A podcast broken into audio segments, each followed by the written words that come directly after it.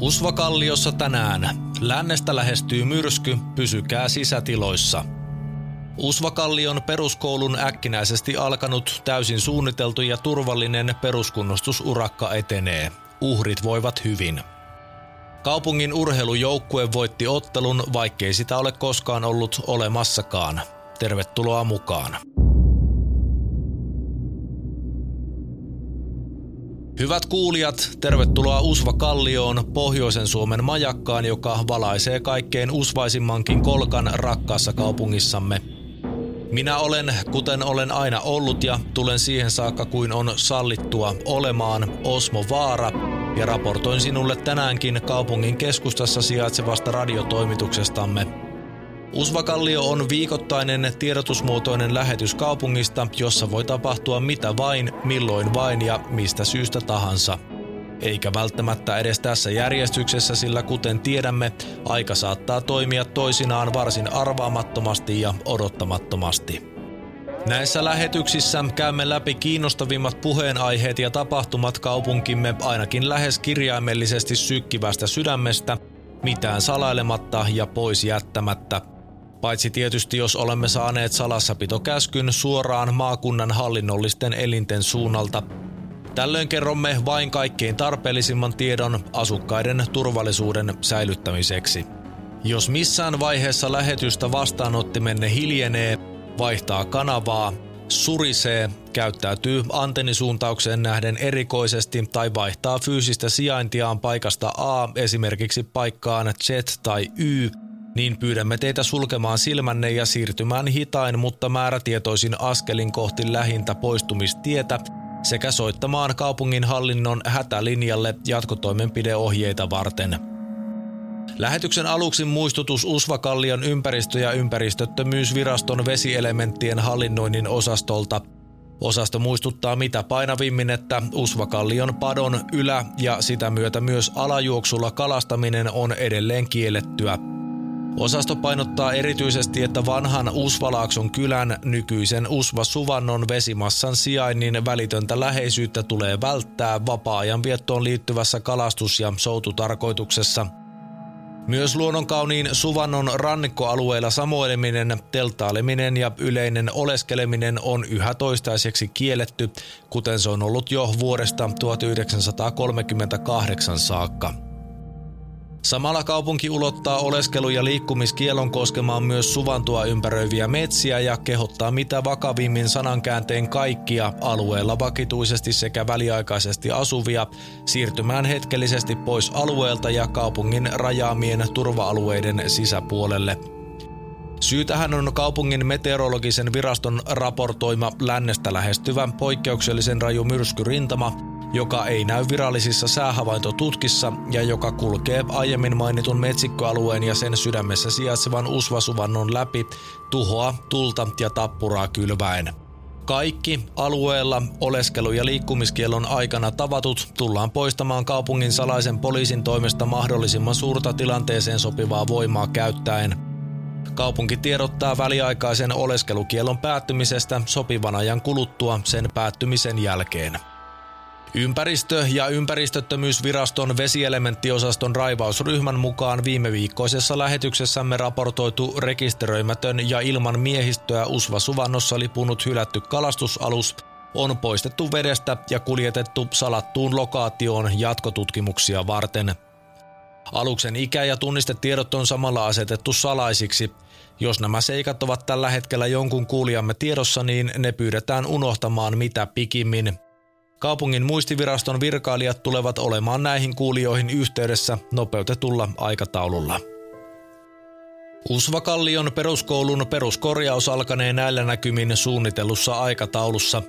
Korjauksen tarve havaittiin kaksi viikkoa sitten, kun jälkiistuntoa kartellut seitsemän koululaisen ryhmä löysi koulun suljetun kellariosan huoneen perimmäisestä seinämästä halkeaman – josta tihkui kellaritiloihin jotain, ei aivan, mutta lähes homeen kaltaista mustaa ainetta.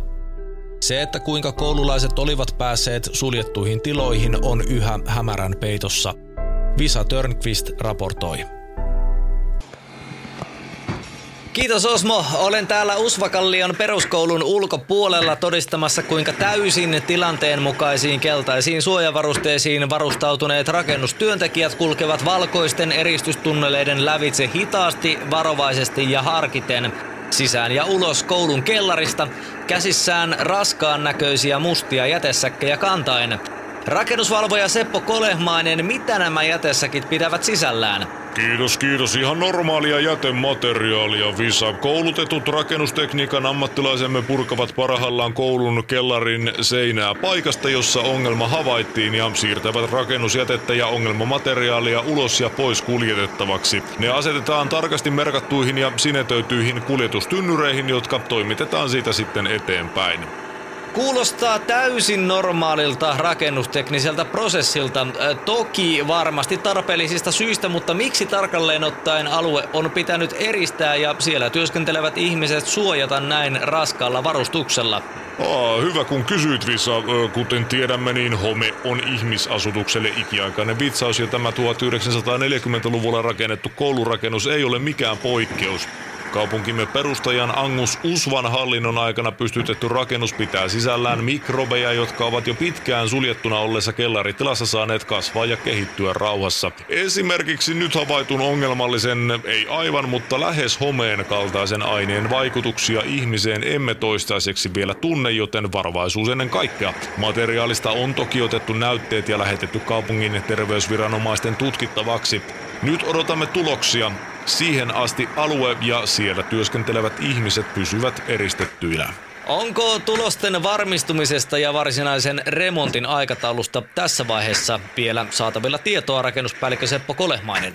Sen hän määrittelee lopulta näissä virallisissa projekteissa kaupungin aikataulutusvirasto, enkä ole mikään kronologi, mutta uskoisin, että aikataulussa ollaan. Tässä vaiheessa pidämme kellaritilat valvovan silmän alla, mutta koulun muu toiminta saa jatkua kuitenkin normaalisti. Kiitos Seppo Kolehmainen, takaisin sinulle Osmo. Saamiemme tietojen mukaan halkeaman löytäneiden koululaisten ryhmä on ei aivan, mutta lähes homeen kaltaiselle aineelle altistumisen ja oman terveytensä vuoksi yhä karanteenissa ja odottaa kotiutuslupaa kaupungin terveysviranomaisilta.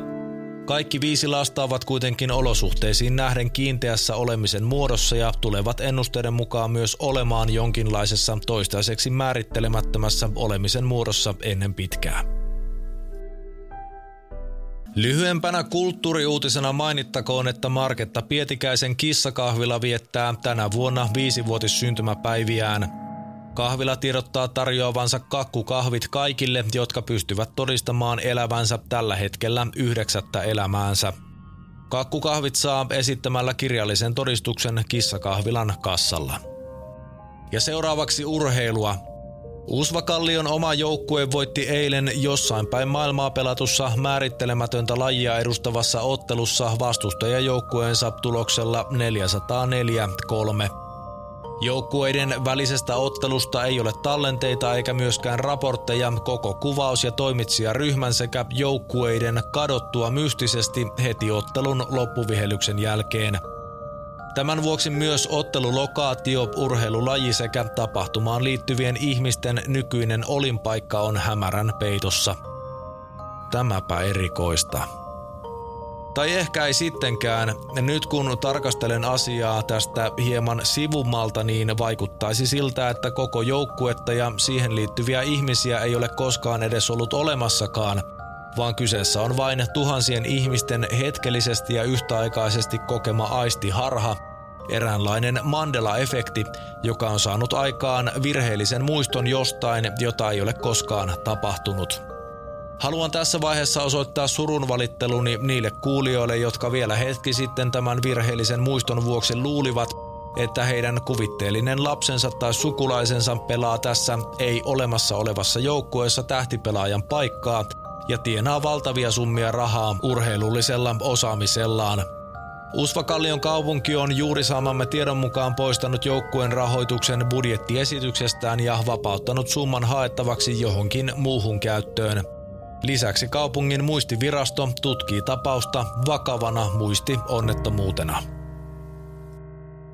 Radiomme haluaa tässä vaiheessa tiedottaa, että olemme siirtyneet nykyaikaan. Emme toki ole matkustaneet ajassa, sillä sen pitäisi olla ainakin kaikille muille paitsi kaupungin viranomaisille täysi mahdottomuus, mutta olemme saaneet toimituksen käyttöön uusinta huutoa olevan internetin. Liityimme välittömästi tämän ilouutisen kuultuamme kuvapalvelu Instagramiin sekä Twitteriin. Vaikka se kuulostaakin mielestäni äärimmäisen epämiellyttävältä, niin pääsette näiden palveluiden kautta aivan laillisesti seuraamaan meitä. En ymmärrä, että missä vaiheessa tällaisesta nimettömästä vainoamisesta on tullut millään tavalla sopivaa, mutta minulle sanottiin, että näin sitä nykyään toimitaan, joten siellä me nyt olemme nimellä Usva Kallio. Tervetuloa. Ja loppuun lyhyesti säätietoja, kuten aiemmin mainittua, lännestä lähestyy mystinen myrskyrintama, joka ei näy virallisissa säätutkissa lainkaan – Muuten sää on kaikilla havaittavilla spektreillä mitattuna reaalimaailmassa aurinkoinen ja poutainen. Usvakallion tämän viikkoinen jakso oli tässä. Kiitos, että kuuntelit. Lisää uutisia löydät nettisivultamme osoitteesta usvakallio.fi. Pysykää turvassa.